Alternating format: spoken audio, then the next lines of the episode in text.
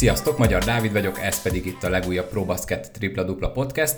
Hamarosan Déri Csabával megbeszéljük, hogy mik történtek a negyed döntő párharcaiban, illetve hogy mit várunk a két elődöntőtől, meg természetesen szó lesz az U huszonhármas szabályról és a magyar válogatott jövő évi é bé csapatbeosztásáról is. Mielőtt azonban belekezdünk, hadd mondjam el az ilyenkor szokásos dolgokat. Abban az applikációban, amelyikben hallgatod a podcastet, mindenképp nyomj rá a feliratkozás gombra, így mindig értesülni fogsz az újonnan érkező epizódról, illetve természetesen az abban a korábbi részeket is meg lehet hallgatni. Ugyanezt meg lehet tenni a tripladupla pont podbean pont com oldalon is, hogyha weben keresztül szeretnéd hallgatni az aktuális vagy a korábbi részeket. Ezt az oldalt mindenképp mentsd el a könyvjelzők közé. Lájkoljátok a podcast Facebook oldalát, illetve kövessetek Instagramon, itt is mindig értesülni fogtok az aktuálisan érkező epizódokról. Látogassatok el a probasket pont hu webáruházba is, így Jordan és Nike márkás kosaras cipőket, kosaras kiegészítőket tudtok jó áron vásárolni. Ennyit a szolgálati közleményről, következzen tehát a beszélgetésem a playoff első köréről és hogy mit várunk az elődöntőtől Déri Csabával. Köszöntöm állandó szakértőmet, Déri Csabát itt a ProBasket Tripla Dupla Podcastben. Csaba, amikor legutoljára beszéltünk, akkor ugye két mérkőzésen voltunk túl a negyeddöntőkben, lezárult minden párharc. Én azt mondom, hogy kezdjük a két nagyon simával, mert talán erről érdemes a legkevesebbet beszélni, és ezzel nem akarunk senki szurkolót megsérteni természetesen, de a Falkó három nullával küldte nyári szünetre a Körmendet, és ugyanezt tette a Szeged a Paksal. Ott azért történtek érdekes dolgok Pakson, hiszen ugye az utolsó mérkőzés előtt Zunic felajánlotta a lemondását, és ezt el is fogadták. Kezdjük akkor a, a Vasi El Clasicóval, ami hát nem volt méltó régi híréhez, sima három nulla lett ez a Szombathelynek. É, nagyon erős csapat a Szombathely. É, négy válogatott, négy nagyon-nagyon erős elehetejében lévő válogatott játékosa van, és én a légiós állományukat is jónak tartom, nem a, a, a, olyannak, ami ennek azért a bajnokok ligájában szükség lenne, de a magyar bajnokság megnyeréséhez és a kupa megnyeréséhez abszolút alkalmasak. Rendkívül jó, jó fölépített támadás és védekezési struktúrával rendelkezik a Falkó. A Körmend az idei szezonban nem rendelkezik olyan csapattal, és minden szempontból jobb csapat a Falkó, és azt realizálta is. Én sem mennék bele részletekbe, ugyanis az idén a körmenni, körmenni olyan dolgok történtek, amik tényleg nem méltóak a, a Körmennek a, a, a tradíciójához. Ez a csapat nem sikerült, időszakosan tudott összeállni arra a szintre, amit ugye a körmentő, a kosárlabda közvélemény megszokott, kosárlabda társadalom megszokott, és tényleg sima volt, még fővillanásai voltak a körmennek, de kimerem mondani, hogy a Falkó hatvan-hetven százalékot hozva is nagyon nagy magabiztossággal hozta ezt a párharcot. Hát ugye a legszorosabb mérkőzésük tizenhárom pontos vereség volt körmendi szempontból, de akkor megkaptak száznégyet ugye pont a harmadik mérkőzésen, szóval talán erről nem is érdemes többet beszélni. Körmennek akkor innentől kezdve nincs más hátra, mint hogy készülni a következő szezonra, hogy ne legyen még egyszer egy ilyen blama, mert ez az ő szintjükön szerintem az. A Falkóról meg majd beszélünk, amikor az elődöntőkre rátérünk. A másik sima párharca ugye a Szeged-Paks, az is három nulla volt.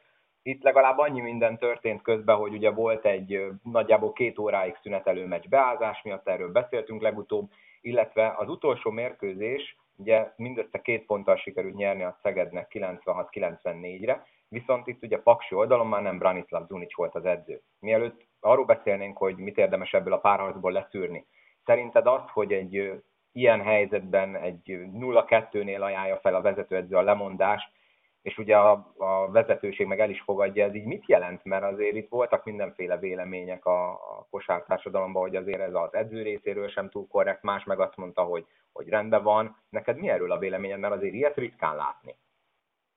Ritkán látni ilyet, sőt én nem is emlékszem ilyenre. Ez egy olyan folyamat volt, hogy már lebegett szerintem az edzőváltás ott a téli hónapokban is. Ősszel nagyon szépen szerepelt a Paks, nagyon sok meccset nyert. Én nekem tetszett is az irányvonal, és valami ott január-február tájékán megbomlott, Ott még próbáltak spongyát rá járszóval túllépni a dolgon, illetve még, még nekiálltak ennek, hogy befejezzék a szezont, de nem sikerült. Na most én ezekkel a dolgokkal úgy vagyok, hogy egy kapcsolat, vagy egy, egy klubba a csapat nem úgy játszik, illetve nem úgy működik, és ott vannak személyi ellentétek, akkor azt meg kell oldani, és meg kell lépni ilyenkor a megfelelő lépéseket, játékos cserék és edzőváltásra gondolok. Majdnem végigment a szezon, de, de, de hát mégse. Tehát szerintem olyan szituációba került a Zunic edző, hogy ezt a megoldást látta. Fogjuk őt még látni, lehet, vannak olyan időszakok, amikor egy edzőnek a pályafutásába ez eljön, illetve nagyon sokszor egy pihenés jót tesz, feltöltődés, pihenés jót tesz. Zunic mindenképpen játékosként is, edzőként is sokat tett a magyar kosárlabdába, és remélem, hogy sokat is fog még tenni. Illetve hát jó pihenést, meg jó helyzetértékelést kívánok neki, ráfér. A Paksnál ugye két különleg, ez volt a legkülönlegesebb dolog, illetve az a beázás, hát a beázást megbeszéltük, hogy ott nehéz volt. Szeged lehozta nagy biztonsággal az első, ezzel együtt is az első két meccset. Nem tudom, hogy milyen töltette átad neki a harmadik meccsnek. Valószínű a kettő nullnál, illetve az edzőváltásnál a szegedi játékosok gondolták, hogy ez megvan, és a Paks pedig ott a, a, az új edzővel, a Pavlikka próbált egy huszáros hajrát még kivágni, ezzel együtt is a Szeged meghozta a párharcot. Gratulálok nekik, a történetük legjobb eredményét érték el, és hát folytatják a Falkó ellen. Mind a három meccsükön kilencven pont fölött dobtak, ez mennyire lehet biztató, bár igaz, hogy valószínűleg a Falkó ellen, és egy picit most akkor előre szaladunk, ott valószínűleg keményebb védekezéssel fognak találkozni, bár azért a Falkó is beleszaladt egy-két olyan meccsbe, amikor a védekezésük nem volt toppon. Falkó védekezése most itt a három Körmend elleni mérkőzéseken nem lett igazán tesztelve, illetve nem is álltak olyan hőfokon hozzá a védekezéshez a játékosok, ezt egyébként fel is rótta nekik a Okorn edző a saját csapatának, tehát Okorn nem volt elégedett, a három nullán kívül, tehát az eredményen kívül a csapata hozzáállásával, főleg a védekezésről nem volt elégedett. Erőteljes javulásra lesz szükség a Szeged ellen, mert a Szeged talán a leglátványosabban, legkiismerhetetlenebbül támadó csapat a magyar mezőnybe. Tehát így nagyon izgalmas lesz a Szeged színpoppás, úgymond támadójátéka a, a, a Falkó védekezésével szembe, de ha a Falkó hozza a Champions League-ben megszokott erőteljes, többször megcsodált erőteljes védekezését, akkor azért az egy izgalmas párharc lesz. Erre majd visszatérünk picit később. Menjünk akkor tovább arra a két mérkőzésre, ami ugye még nyitott volt, amikor legutára beszéltünk. Kezdjük az alapszakasz győztes Szolnok és a nyolcadik helyen bejutott Sopron ellen, tehát a Sopron mérkőzéssel. Itt ugye egy-egyel hagytuk abba, amikor utána beszéltünk. A másik két mérkőzést megnyerte ugyan a Szolnok. Ebben van egy papíron komoly győzelemnek tűnő harmadik mérkőzés, ugye huszonegy pontos hazai győzelmet hozott, de az is szoros volt, a negyedik mérkőzés az meg aztán végképp szoros volt, ott hetvenhárom hatvannyolcra nyert idegenben a Szolnok. Mit lehet ebből leszűrni? Ugye, hogyha valaki ránéz erre, hogy három egy, meg főleg ott a harmadik mérkőzésen az a huszonegy pontos győzelem, azért tudjuk jól, hogy ez ennél sokkal, de sokkal szorosabb volt, mint amit mutat. Ö, nagyon szoros volt az utolsó meccs, csak nyerhetett volna a Sopron. Sopronnak a legjobb játékosa egyértelműen az Elmore. Az Elmore hiányzott, ö, ott akár egy harminc pontos emberre is lehet számítani, és egy olyan játékosra, aki leköti a védelmet, és ö, játék minden elemében jó. De érdekes, hogy a, akik beléptek a helyükre, úgymond magyar játékosok, akik epizód szerepet tudtak játszani a szezon közben, itt a Halászra gondolok, meg a, a Supolára, ők nagyon szépen teljesítettek. Le a kalappal Sopron előtt kevesebben voltak, játékerőben is azért a Sopron játékos állomány kevesebb, mint a, a Szolnok, de egyértelműen igazolták a karakterüket, minden dicséretet megérdemel a, a Soproni klub. Ez egy kis költségvetésből, családias légkörbe, nagy szakmai hozzáadott értékkel rendelkező klub. Őnekik siker a, a, a nyolcba jutás. Míg a Szolnok egy teljesen más alapról induló, más alapon szervezett klub, végül is ott a harmadik meccsen a nagy szolnoki különbségnél már kijött a, a, a keretek közti különbség és a szakmai program közötti különbség. Mindenképpen megérdemelte a Szolnok az alapszakasz győzelmet is, aztán a továbbjutást is, tehát egyértelmű volt számomra ez is. És hát nagyon kíváncsian várom a folytatást. Én eh, nagy esélyt látok náluk, a, majd ott el, el is mondjuk majd, amikor oda kerülünk a Debrecen ellen. Eh, nagyon, nagyon jó párharc volt. Eh, Szolnok, Szolnok abszolút megérdemelt eljutott az elődöntőbe. Még a Sopronról két gondolatot beszéljünk. Őnekik ez a szezon mindenképp akkor inkább tele van a pohár, mint félig üres, ugye? Nézzük, én körülbelül tisztában vagyok a, a Sopron lehetőségekkel, ez az, amit nekik el lehetett érni. Vegyük figyelembe, hogy a, a nagyon kicsi költségvetés, nagyon kicentizett költségvetésről van itt szó. Nagyon sújtotta őket, rengeteg dolog sújtotta őket évközben, itt játékosuk elment, aztán megsérült, aztán hektikus szezonjuk volt, de kihozták belőle a maximumot, és egyet ne felejtsünk el. Szolnok az egyik olyan ö, közönség, ahol a legnagyobb hozzáadott érték van a hazai pályán. És ö, é, é, itt ö, négy olyan csapatot ismerek, ahol a közönség az első számú dolog. A Körmend az első ilyen, a Falkó, tehát a két Vasmegyei csapat, és a másik két ö, Dunán, Nyugat-Dunántúli csapat, ugye a Zalaegerszeg meg a Sopron. Ezt a négy csapatot elképesztő módon sújtotta a közönség távolléte, ezek közül az egyik a Sopron, reméljük, hogy visszatér jövőre közönség, illetve ha esetleg tudnának egy kicsikét növelni a, a költségvetésükön. Tehát itt azért figyelembe kell venni azt, hogy például ott van egy Euróligás női csapat elképesztő lehetőségekkel. E, ugyanakkor e, valahogy nincs néző. E, még amikor nagy meccsek vannak, akkor is kevés a néző. Tehát ez a női e, kosárlabdánál sportági jelleg miatt alakul így. Viszont a férfi e, kosárlabda, ami egy középcsapat, a soproni csapat, amikor nagy meccsek vannak és jó megy a csapatnak, szinte tárház előtt zajlik. Tehát érdemes lenne a soproni férfi csapatot kiemeltebben támogatni. Mindenképpen én azt javasolnám a döntéshozóknak, ott a klub körül, illetve a városi döntéshozóknak, hogy azt mindig vegyék figyelembe.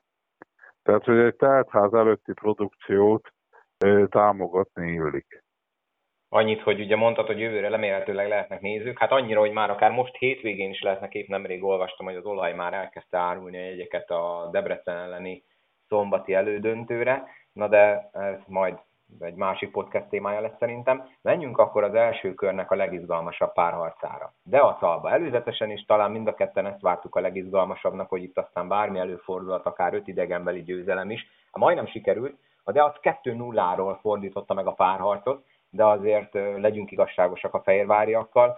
Az utolsó két mérkőzésen, de talán már a harmadik tehát a harmadik mérkőzésen is talán már hiányzója volt az Albának, és a végére pedig két légiós is kidőlt, Curry és Harc, és hát az alsó hangon legalább egy húsz-huszonöt pont hiányzott, és így is egy egylabdás mérkőzés volt az ötödik mindent eldöntő összecsapás.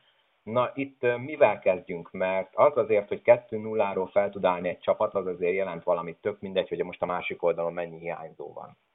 Az Alba komp, amikor komplet volt, és az edző tudott a csapattal edzeni, akkor minden esetben az év közben jól szerepelt. Vagy kitűnően, vagy jól szerepelt. A, a, az Ahmad ugye az átigazolási időszak környékén derült ki ez a térsérülése. Ez egy berepett porc, ami megkopott, és hát ott február végén, március elején ugye az Ahmad nem állt rendelkezésükre, fontos, egy nagyon mozgékony négyes-ötös játékos. Aztán rengeteg, rengeteg probléma koronavírus minden egyéb miatt, nagyon kevés közös edzésben volt, közös edzésen tudott részt venni a Albakon. Aztán március közepétől, tulajdonképpen az alapszakasz után tudott együtt edzeni az Albakon, együtt dolgozni. Ott nagyon jó teljesítményt nyújtott a Magyar Kupán is, ott ugye a szol, pont a Szolnok ellen, de nem jutott be négybe. Viszont itt a playoffot nagyon jó állapotba kezdte. És egyértelműen az első két meccsen komplett Albakont játszott, és uralta a terepet. Utána jött a, utána jött a Curry meg a Ahmad kiesése, itt a Curry ugye egy vírusos hasmenés, az Ahmad a térde miatt, aztán volt a Luka Markovicsnak is egy ki, kihagyott meccse, és egy két légiósát, két alapelembelét nélkülöző Albakomp. Még a harmadik meccsen is volt esély, de ott a végjátékot elengedték.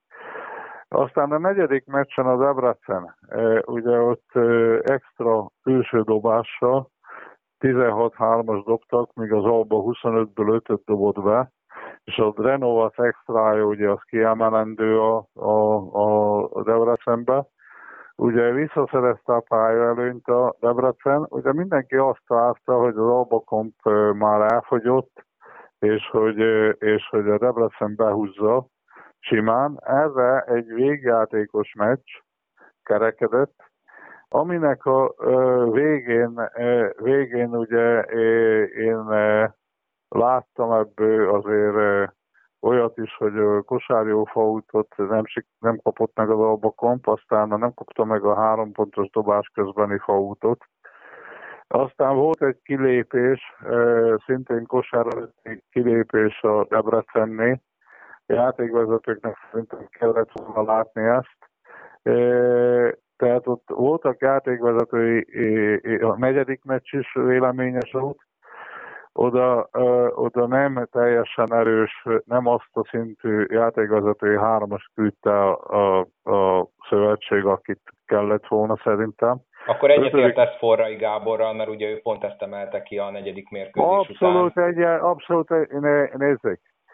Aznap, aznap kettő kiemelt mérkőzés volt.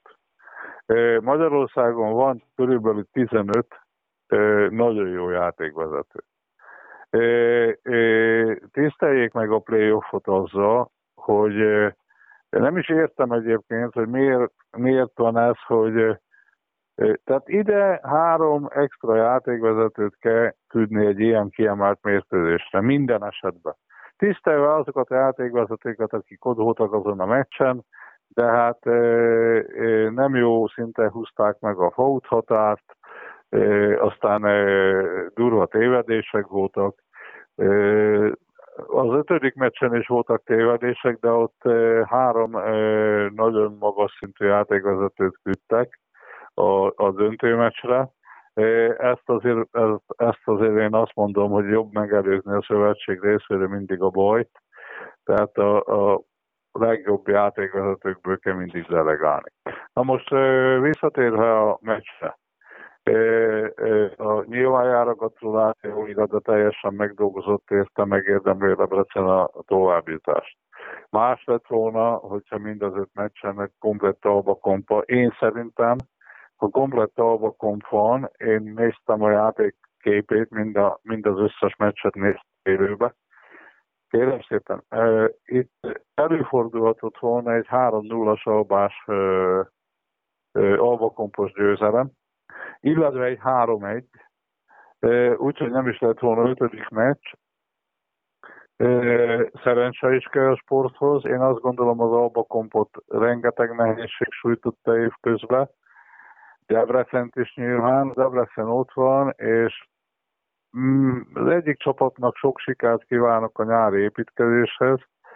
Ők készüljenek már mostantól lelkileg és fizikailag pályán is a következő szezonra, itt az albakompra gondolok. Én elfogadtam a teljesítményüket, itt a, a, egy, egy, egy jó szezonjuk volt, csak nem sikerült feltenni rá a pontot az íre. A Debrecen meg folytassa. Itt van a következő feladat, a Szolnokot meg kell próbálni nekik legyőzni. Kíváncsi vagyok, hogy a két klub milyen szinten folytatja a tevékenységét. Hát akkor ugorjunk is az elődöntőknek így a rövid előretekintésére. Kezdjük akkor a már megénekelt olajdeac párharccal. Ugye eddig is elmondtuk, most is elmondom, hogy az alapszakaszban mind a két csapat hozta a hazaiát, de hát nem igazán lehet túl sok mindent levonni ebből, mert mind a két mérkőzés még tavaly volt, októberben, illetve decemberben. Talán itt arra érdemes most fókuszálni, hogy egyrészt az olaj nem most van a csúcsformában, és a Deacnak sem éppen úgy sikerülnek a mérkőzései az elbukott kupadöntő óta, ahogy azt szerintem ők várták. És én, azt, én szerintem azt kéne kiemelni, legalábbis úgy látom, hogy most két olyan csapat fog találkozni, akiknek a játékában nagyon fontos hangsúly van a tripla dobáson. És hogyha elkapják a fonalat, és mondjuk tíz vagy a fölötti triplát dobnak, akkor nyer általában a csapat, viszont hogyha kijön egy olyan mérkőzés, hogy csak pár tripla esik be a sokból, akkor viszont szinte borítékoltól vereség. Jól látom, hogy nagyon a triplára helyezi mindkét csapat a hangsúlyt, pedig egyébként mind a két csapatban a belső emberek is nagyon jók. Ugye a Deacnál Tóth Ádám, Molnár Márton kettős van, az olajnál pedig ugye a, a külföldi vonal, a Csakarun és a Subotics kettős.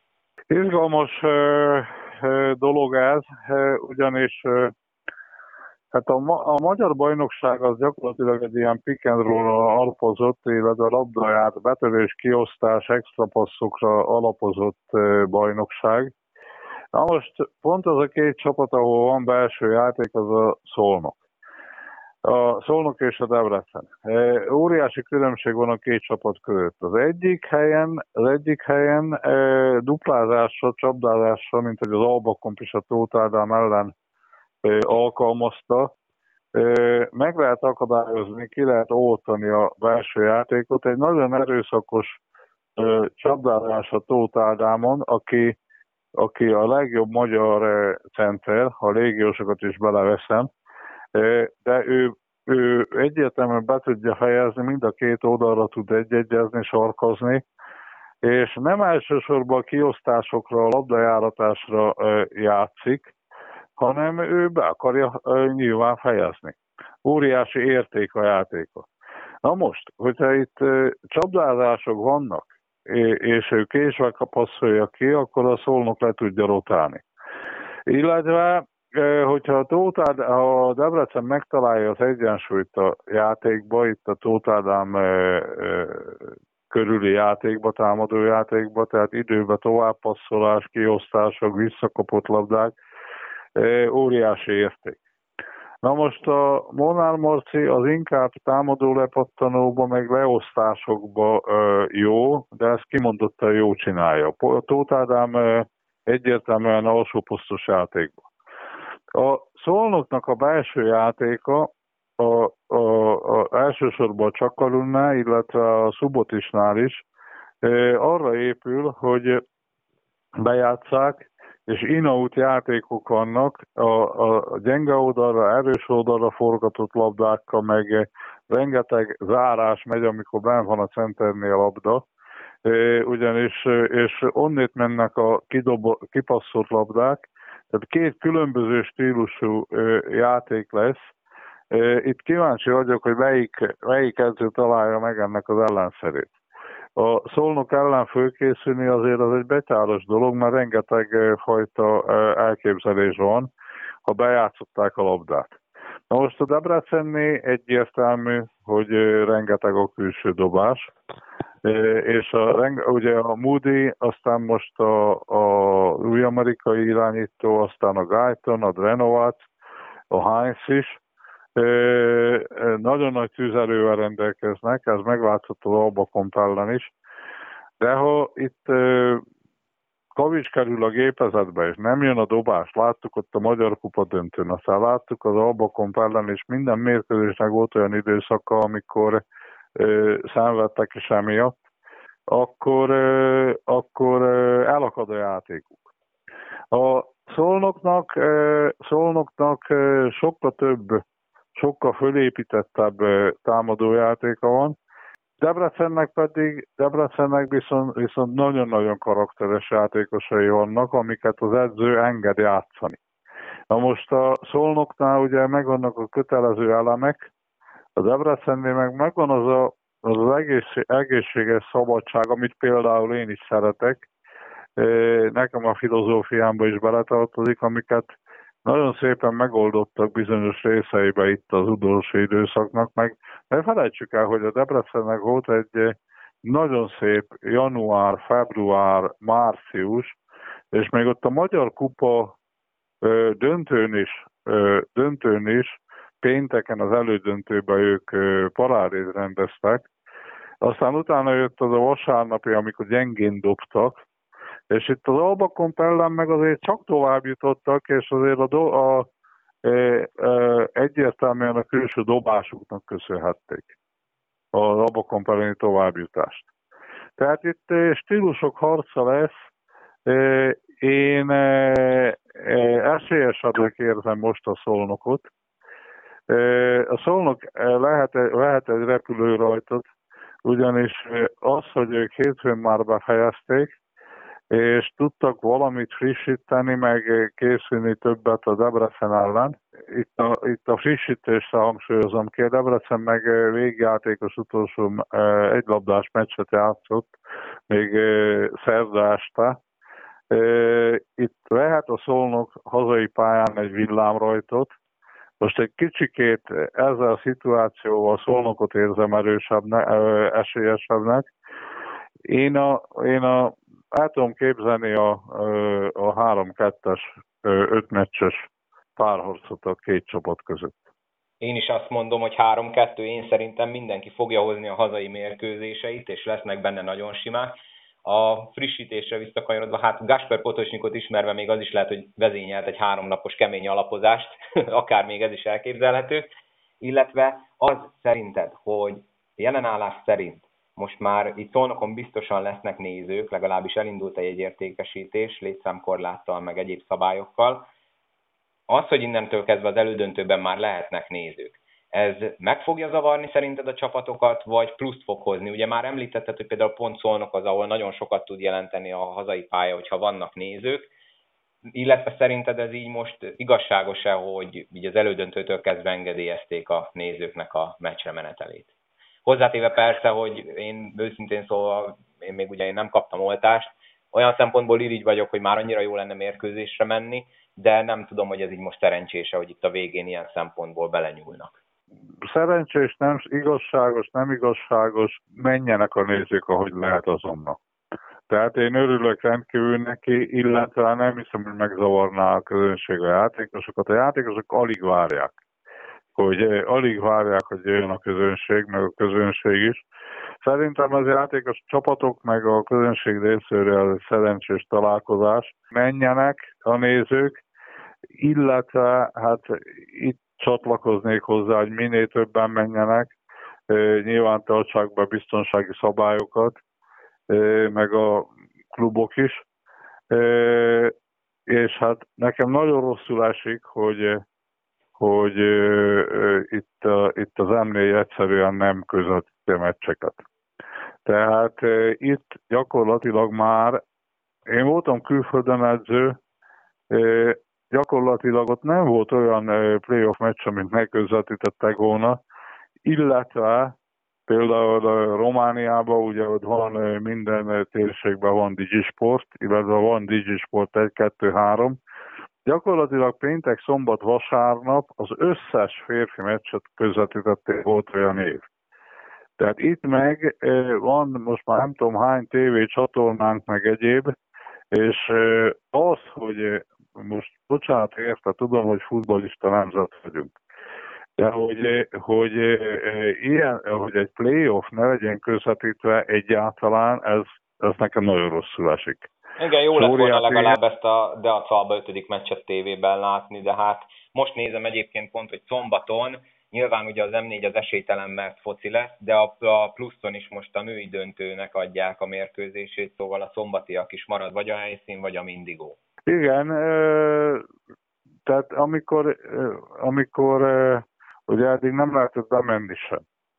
És ez a Mindigó, én elfogadtam most már, egyre jobb lett a, a közvetítés színvonala, és nézem is, de nem ugyanaz, mint a tévé közvetítés. Tehát mindig azért vannak lemaradt akciók, meg minden egyéb, tehát én szerintem járna, járna, nem, járna a tévé közvetítés. Tehát itt minden meccset, nem csak a Deac Alba kompot, ami végtelenül izgalmas lett, minden játéknapon legalább egy meccset lehetett volna közvetíteni, vagy, vagy egyik meccset ötkor, a másikat hétkor, és kettő, kettő meccset is lehetett volna közvetíteni élőben. Én nem tudom elfogadni a, a, a nézhetetlen egyéb programokat, tehát én az en bé kettes, en bé egy vé-s, vagy nem tudom minek mondják, futballmeccset egyszerűen tévén keresztül nem tudok élvezni. Tehát egyszerűen nem, nem, nem nyújt élményt számomra. Sőt, tehát olyan is volt, vagy... amikor kosármeccs volt, és szlovák bajnokit adtak, hát ez, ez szerintem mindennek a legalja egy magyar sportcsatornán, még hogyha van is ugye magyar kötődés, talán pont egy dac mérkőzés volt, ugye Dunaszerdály, de hát akkor is egy szlovák bajnokságról van szó. Rendkívül tisztelem a határokon túli magyarokat. Én és a feleségem, meg a két gyerekem kettős állampolgár, és, és még az, hogyha Dunaszerdahelyen játszik, nekem az magyar csapat. Tehát azt el tudom nézni. De amikor másodosztályú futballcsapatokat kell nézek, nézhetetlen játékkal, azt, azt egyszerűen nem tudom elfogadni. Tehát itt azért én tisztelettel kérném a, a kosárlabda szövetséget is, hogy tegyenek meg mindent, mert azért ettől több lobbyerőnek kellene lenni, tehát itt a lobbyerő hiányát azért nagyon-nagyon hiányolom. Tehát a kosárlabda népszerűsítéséről beszélünk minden esetben, és nincs tévés közvetítés, ez így nem jó. Értelmezhetetlen dolog ez a számomra. Még egy utolsó, aztán én lezárom ezt a Mindigó témát, mert ezen csak felszoktam magam húzni. Szóval, hogy pont most, ahogy elkezdődött a playoff, pont most volt nagyon megint sok helyen technikai probléma. Szolnokon tudom, hogy volt.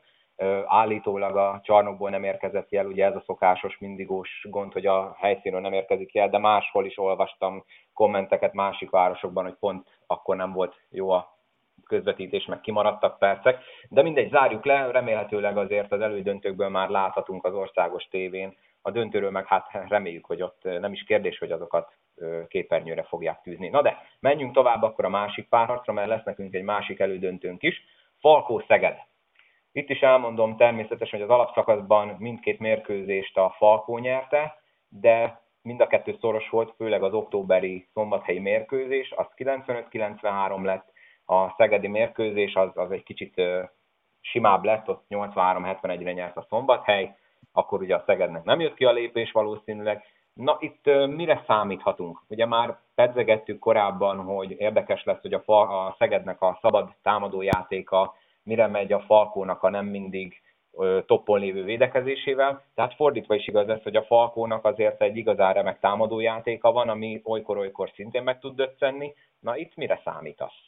Mind a két mérkőzést láttam. A, az első mérkőzésen, amikor hosszabbításba e, nyert a e, Falkó Szombathelyen, ott, e, ott is voltam, és e, ott Ázeltel Szeged a ö, irányítást az utolsó negyedbe.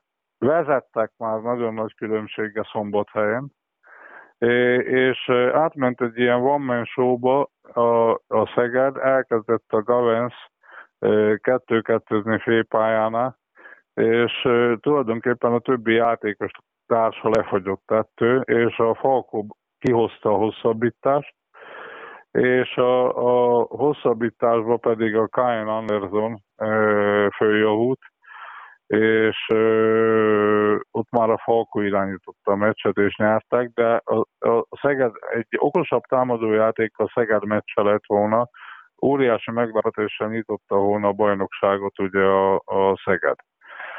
Na most, a második, másik meccset az pedig pont, hogy a té vé közvetítette, ott, ö, ott a Falkó ö, taktikája érvényesült, ö, fogták a Gavenset, nagyon-nagyon jól levédték a Gavenszet, és levédték, a, a, kihúzták a Szegednek a főméregfogát, és végig a Falkó irányított Szegeden, és ott a Váradi Per Benke, hármas, lejátszott a, a szegedi ellenfeleit, tehát ott a mismatcheket jól megoldották, a betörésekre nem tudta Szeged reagálni, és a Szegednek a csapatvédekezése esett szét ott a Falkó ellen, elmaradtak a besegítések, és ott rengeteg könnyű zicsert dobott a Falkó fölállt védelem ellen is. Na most, a, a, a Falkó ö, ö, nyolc emberes rotációt fog, vagy hét-nyolc emberes rotációt fog alkalmazni. A Szegednek is megvan már a, a, a nyolc emberes rotációja, hiszen a négy légiós mellett a, a két Kefronius, aztán a Bognár, illetve a, Ke, a Keller Iván, még ha nem is ugyanazok a szintű kiegészítő emberek, de megvan a rotációja a Szegednek és a Falkó ellen. Én azt gondolom, azt gondolom, hogy a Falkó, ha fölpörög arra az üzemi hőfokra, amit ők tudnak, akkor, akkor ki fogja harcolni a, a, a döntőbe jutást. Mégpedig itt is érzek egy olyan dolgot, mint amit mondtam az előbb, hogy három-kettő a Szolnok-Debrecen. Itt is én át tudok képzelni egy végtelen izgalmas playoffot az utolsó meccsig, de én egyértelműen szombathelyi győzelmet várok, illetve a Falkót érzem én. Falkóban annyi tartalék van, tehát olyan könnyedé hozták a Körmend ellen egy hatvan-hetven százalékon pörögve úgymond a párharcot, illetve olyan tartalékokat érzek én, még esetleg egy Lég csatlakozik hozzájuk nyolcadik emberként az első hét emberes rotációjukhoz. Illetve ki kell mondani, hogy én nagyon szeretem a Szekulovics féle játékot, kosárlabdát, de az európai top trendeknek a Falkóé felel meg. Elsősorban a Falkónak, hogyha a védekezését sikerül szigorítani, amit egyébként ők, ők tudnak csinálni, akkor azért, azért egy minőségibb csapat a Falkó, mint amilyen a Szeged. És egyértelműen én a Falkót tartom a, a, az esélyesnek. Falkóban vannak extrák, itt azért ne felejtsük el a Váradi, a pé er egyértelműen extra, én nálam a Bruizma is, Benke bármikor képes, aztán a Kellernek olyan dolgai vannak, ami, ami európai centerek, top európai centereknél látunk, nagyon-nagyon erős elvállást, elvállás játéka van, nagyon gyors ötös. Úgyhogy izgalmasnak találom ezt a párharcot, de Falkós fölényt érzek. És akkor három-kettes szombathelyi továbbjutást tippelsz? Csak hogy megmaradjunk a szokásos tippelésnél. Igen, három-kettes szombathelyi továbbjutást, itt is a hazai meccsek meghozásával. Illetve a végső győztesnek én, én, én, én végső győztesnek is én a Falkót látom. Hú, azért ennyire ne szaladjunk még előre. Ne szaladjunk előre, de, de én, én nekem, nekem nagyon jó érzésem van a Falkóval kapcsolatban. Hát ők Tehát most a, a legjobbkor kerülnek a legjobb formába, az biztos. Én is azt gondolom. Én is azt gondolom. Én azt mondom, Mark... hogy én egy, én egy gentleman sweepet mondok nekik, ugye, ugye angolban szokás mondani, tehát egy három egyes, egy meccset fog hozni a Szeged, én szerintem talán a, a, az első hazait, aztán majd meglátjuk, hogy mi lesz. Az ember. Na, megvan tehát, akkor kibeszéltük a negyeddöntőknek a, az eredményeit, megnéztük, hogy mi mit várunk az elődöntőktől. Kettő dolog van még, ami aktuális, és szerintem beszélnünk kell róla. Kezdjük azzal, ami szorosan kapcsolódik a bajnoksághoz. Úgy határozott a szövetség, hogy jövőre is érvényben marad az U huszonhármas szabály, tehát az első fél időben kötelező pályán tartani egy magyar U huszonhármas fiatalt, viszont kiterjesztik a Magyar Kupára és a rájátszásra is. Na most ez mit jelent szerinted a csapatok szempontjából? A játékosok szempontját tudjuk, nekik jó lesz, reméljük, hogy minél többen fognak élni vele. Mit jelent ez a csapatok szempontjából? Nagyon érdekes véleményem van. A tíz éve van té á o, és olyan gyenge az utánpótlás állóban minősége, olyan gyenge az akadémiák és az utánpótlás klubok, utánpótlás edzők tevékenysége, hogy nagyon-nagyon kevés játékos van, aki ennek megfelel az alcsoport követelményeinek. És tulajdonképpen most a szövetség lelkük rajta, illetve nemes a szándék. Na most meghallgatták a klubokat, elnökség hozott egy döntést, ami tulajdonképpen az utánpótlás, hát a blokk az utánpótlás bűneiért a profi klubok lettek büntetve. Azért mondom a büntetést, mert őnekik ugye el kell adni a bérleteket, meg, meg kell lépni azokat a tehát marketing, merchandising, meg minden egyéb dolgot, meg meg kell tölteni a csarnokokat egy egészséges gondolkodású felnőtt ö, ö, vezetőségnek.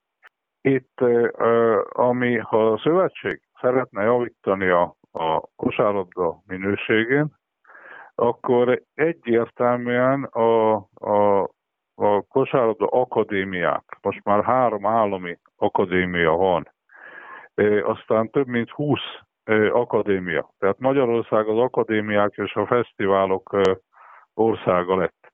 Na most, azon kívül minden klubnak itt tizennégy A csoportos, tizennégy piros csoportos és tizennégy zöld csoportos csapatnak is van, van utánpótlás kötelezően. Aztán van az a rengeteg magánklub, amik még nem akadémiák, tehát olyan mennyiségű játékos, ö, ö, ö, olyan mennyiségű tömegesítése van a kosárlabda sportnak, ami a környező országokban szinte sehol sincs. Hát nincs is ilyen gyakorlatilag. És létesítmények, felszerelések, edzői fizetések, minden. Én azt hittem, amikor ez a té á o elindult, hogy itt valami csoda ö, fog lezajlódni. Hát én álmomban nem gondoltam volna, hogy ilyen gyenge játékos anyag nevelődik ki kétezer-huszonegy huszonkettes bajnokságra. Tehát a, és az edzőképzésen kell valamit csinálni. Tehát az akadémiák meg az edzőképzés. Ez lenne, a, ez lenne a legfontosabb. Olyan úgymond középkori módszerek alapján képezik a játékosokat a, ezeken a helyeken, ami Ami, ami, ami alkalmatlan, illetve méltatlan a magyar kosárlabda alcsoportjának a színvonalához. És euh, én azt gondolom, hogy, hogy euh, a szövetség megtesz mindent. Ez a szándéka is nemes. Illetve eh, abszolút én azt, nekem olyan érzésem, jó érzésem van ezzel, hogy még egy évet eh, meg kell próbálni, illetve azzal is jó érzésem van, hogy kiterjesztik a A, a teljes bajnokságra. Tehát tényleg akkor az alapszakasz, meg a, a, a kupa is, meg a bajnokság is menjen le így, illetve világosan országvilág szeme láttára bizonyosodjon be, hogy melyikből lesz játékos, és melyikből nem, és jövő tavasszal legyen egy olyan döntés, ami egyértelműen arra két év alatt már lehet lehonni a következtetés. Két év az már egy nagyon nagy mintájú, statisztikai minta, nagyon nagy ö, következtetéseket le lehet belőle vonni, és a jövő tavasszal bebizonyosodik az, hogy, hogy a fiatalok nem tudnak olyan szinten fejlődni, illetve nem alkalmasak erre a feladatra, amit én egyébként úgy érzek, vagy nincsenek olyan számba, akkor, akkor szerintem azt be kell helyezni. Na most a másik dolog, hogy olyan kevés számú fiatal játékos van, és olyan gyenge képességűek, hogy nagyon sok klubnak ez nagyon komoly problémát fog okozni. Tehát a klubvezetőknek ez nagyon komoly problémát fog okozni az idén, még nagyobbat, mint amit tavaly okozott. Vannak olyan klubok, például itt mondom, hogy a Körmennek van anyaga hozzá. Például az Alba Compnál a, a, én kiemeltem a Lukácsot, a Balsait és az Omenokát például kimondottan jól fölépített játékosnak tartom, tehát például egy Alba Comp ez előny lesz. De tudok olyan klubot, ahol, ahol, ahol óriási problémát fog okozni ezeknek a játékosoknak a megtalálása. A másik, én, az, én egy három-négy évvel ezelőtt a magyar bajnokság nagyon erős volt.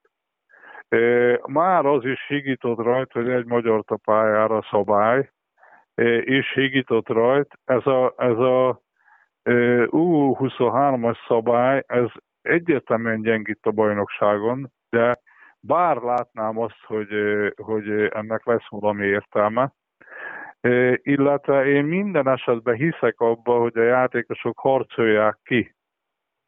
Tehát az a játékos, aki megfelel ennek a szabálynak, az így is úgy is játszott volna szabály nélkül is.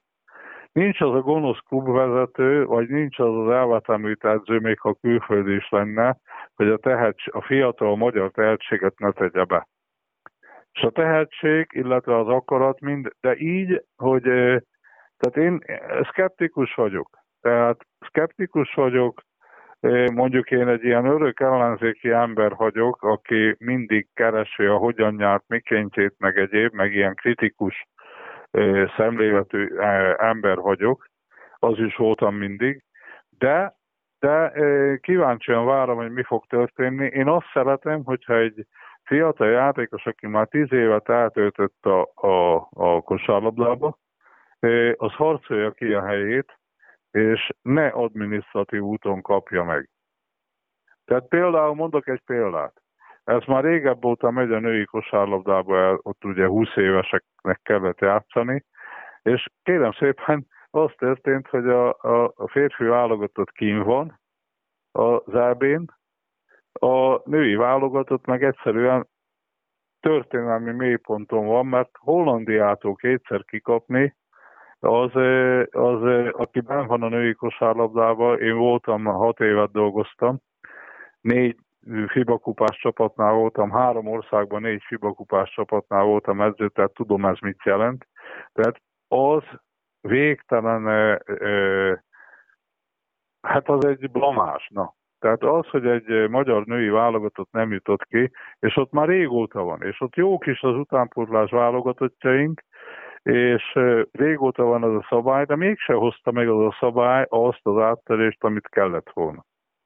Tehát ez egy rendkívül összetett, izgalmas dolog, akár egy külön podcastba tudnánk róla beszélni, de mindenképpen, tehát a, mindenképpen én az elnökséget megdicsérném, és akkor a em ká o es-t, hogy, hogy még egy évre ezt megszavazták, kíváncsian várom, de ha nem jön be, akkor, akkor nyilván, nyilván nem kell tovább erőltetni, és meg kell lépni, vissza kell hozni azt, hogy egy magyart a pályára, de az bármilyen korú legyen. Tehát a négy plusz egyes szabályt. Tehát, hogy négy légiós essen a pályán, de bármilyen korú magyar. Meglátjuk, hát, érdekes lesz majd jövőre. Más nem, majd a nyári uborka szezonban majd beszélgetünk erről részletesebben. Hogyne, hogyne, hogyne. Érdemes lesz róla beszélni. menjünk tovább szerintem. Főleg, ha majd kiderül, hogy, hogy melyik fiatal hol folytatja a pályafutását, mert ugye ez megint érdekes kérdés lesz, tavaly volt erről szó még a, a, a játékos menedzserekkel készült podcastekben is, hogy ugye mennyire srófálja fel az árát ez a fiataloknak, és a többi, és a többi. Na de menjünk tovább, az utolsó téma, amiről nagyon röviden kérlek csak, hogy alkos véleményt. Kisorsolták az Európa-bajnokság csoportokat, hát mondom akkor az ellenfeleit a magyar válogatottnak, ugye Stojan Ivković csapatáról van szó. Franciaország, Litvánia, Szlovénia, Németország, ugye Kölnben lesz a csoportkör, ezt kell tudni, tehát a németek vannak hazai pályán, Magyarország és Bosznia-Hercegovina. Na most ez akkor is nagyon veretes, durva névsor, hogyha en bé á meg Euróliga sztárok nélkül lesznek az érintett csapatok. Hát itt, a kérd- itt nekem is a kérdésem, hogy rögtön ugye a Euróliga sztárokról, hogy hangol lesz, vagy nem lesz. Tudunk esetleg honosítani. Tehát a magyar válogatott, a, a, amivel kiharcolta a bejutást, amihez jár a gratuláció, nagyon nagy dolog. Külön gratuláció jár a Stojan Ivkovićnak, ugyanis már másodszor vezeti ki a nagy magabiztossága, másodszor vezeti ki az é bé-re a csapatot. Na most, hogy ez a csapat, ami most van, meg lenne erősítve egy jó kiválasztott honosította, illetve a hangával. Én, én, én, és ezzel a mentalitással folytatná, ami, amivel játszik. Most azért ne felejtsük el, nekünk is nagyon jó játékosaink vannak, tehát nagyon jó válogatottunk van. Én érzek azt, hogy tud meglepetést okozni. Egyértelmű a papírforma, meg ezek sztárcsapatok. Még a Bosznia-Hercegovinánál is azt kell mondjam, hogy nagyon sok jó játékosa van. Ott is az a kérdés, hogy ki tud eljönni. Tehát itt a Magyarországnál, meg Bosznia-Hercegovinánál a kérdés az, hogy milyen játékos keretet tudnak összehozni. Az összes többi csapatnál nem kérdés, mert még az en bé á meg az Euróligás játékosok nélkül is lényegesen erősebb rostert tudnak össze, pályára tenni, mint amilyen a magyar. Ezt föl kell fogni egy jutalomjátéknak, ugyanúgy, mint a foci válogatottunknál is, e, csodálatos ellenfelek ellen lehet játszani. Ez óriási élmény lesz a szurkolóknak, játékosoknak, óriási kihívás is, de mivel, hogy itt, itt, itt nincs idegeskedni való, ez egy ünnep, e, tehát egy válogatottba szerepelni, ilyen ellenfelek ellen játszani, ez egy e, ünnep. Tehát amikor az előbb az utánpótlásunkról negatívan beszéltem, már arról egyszerűen nem tudok mást mondani, mint ugye utánpótlás válogatottjaink a B csoportba maradást, maradásért fognak játszani a nyáron. Gyakorlatilag nagyon kicsi esélye a főjutásra az A csoportba. A felnőtt válogatottunk pedig ott van az Európa-bajnokságon és top csapatok ellen, világsztárok ellen játszik. Tehát az egyiknek miatt legyünk szomorúak, meg valami történjen az utánpótlásunkkal, de a másik miatt igazán büszkék lehetünk, meg ö, ünnep, minél többen, én is valószínű, hogy ki fogok menni helyszínen ö, megnézni majd, ö, és egy óriási élmény lesz. Ugyanolyan élményt várok, mint amilyen a kolozsvári, meg az isztambuli történet volt. Én el tudom ezt képzelni, tehát én el tudom képzelni azt, hogy a magyar válogatott óriási meglepetéseket okozzon, és megint bejusson a tizenhatba, és ezt is várom. És azt várom, hogy ez a Váradi, Per, Keller, Roszko Ellen, Hanga, Benke, Vojhoda, Vojhodát külön kiemelném, ezek a játékosok, játékosok igazolják a klasszisukat. Ezek európai szintű játékosok, most elnézést, nem csak gyorsan mondtam most pár nevet. Ezek a játékosok pályafutásuk csúcsán vannak, amikor ilyen é bén játszanak.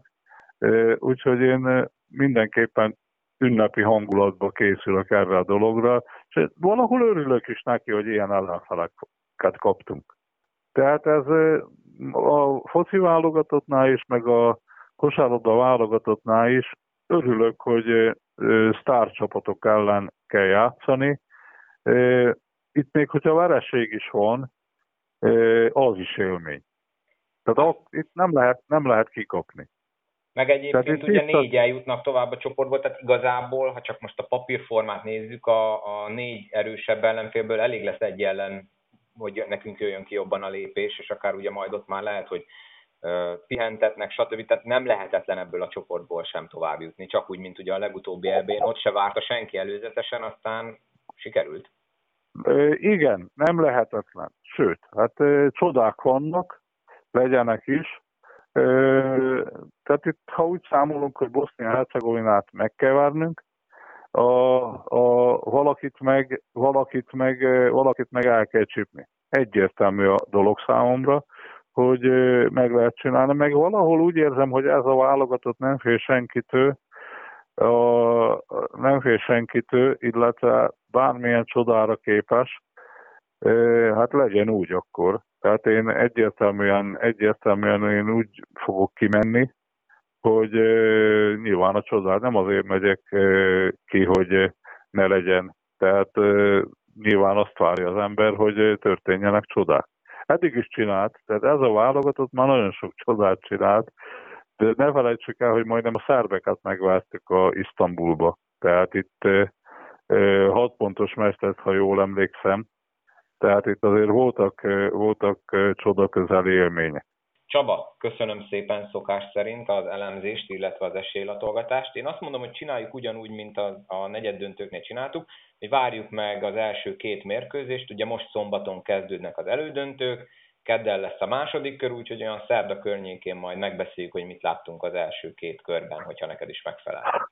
Há, hogyne, hát nagyon kíváncsi vagyok. Köszönjük szépen, tehát akkor a figyelmet, illetve Csaba, neked köszönöm, és akkor azok, akik mennek majd meccsre hétvégén, mert mehetnek és mert bevállalják, azoknak jó szórakozást kívánunk a helyszíni meccsélményhez, illetve hát természetesen mindenki vigyázzon magára és tartsa be a szavaikat. Csaba, neked pedig köszönöm szépen, hogy szokás szerint rendelkezésemre álltál. Kérem. Természetesen ezúton is köszönöm Csabának, hogy a rendelkezésemre állt, nektek pedig köszönöm szépen, hogy meghallgattátok ezt az epizódot is, tegyetek így a továbbiakban is, illetve hallgassátok meg a korábbi részeket, amelyeket még nem hallgattatok. Ehhez az kell, hogy abban az applikációban, amelyikben a podcastet szoktátok hallgatni, nyomjatok rá a feliratkozás gombra, akkor értesültök az új részekről, és elérhetőek természetesen a korábbiak is, tripla dupla pont podbean pont com. Hogyha webben keresztül szeretnéd hallgatni, akkor ezt az oldalt mentsd el a könyvjelzők közé, illetve lájkold a podcast Facebook oldalát, és kövess Instagramon, hogy itt is értesülni tudjál az újonnan érkező epizódról. Látogass meg a double-u double-u double-u pont probasket pont hu oldalt is, ebben a webáruházban Jordan és Nike márkás kosarascipőket, kosaras kiegészítőket tudtok jó áron vásárolni. Még egyszer nagyon szépen köszönöm a figyelmeteket, vigyázzatok magatokra, aki pedig mérkőzésre megy hétvégén, annak jó szórakozást kívánok, és ott is nagyon vigyázzatok magatokra természetesen. Sziasztok!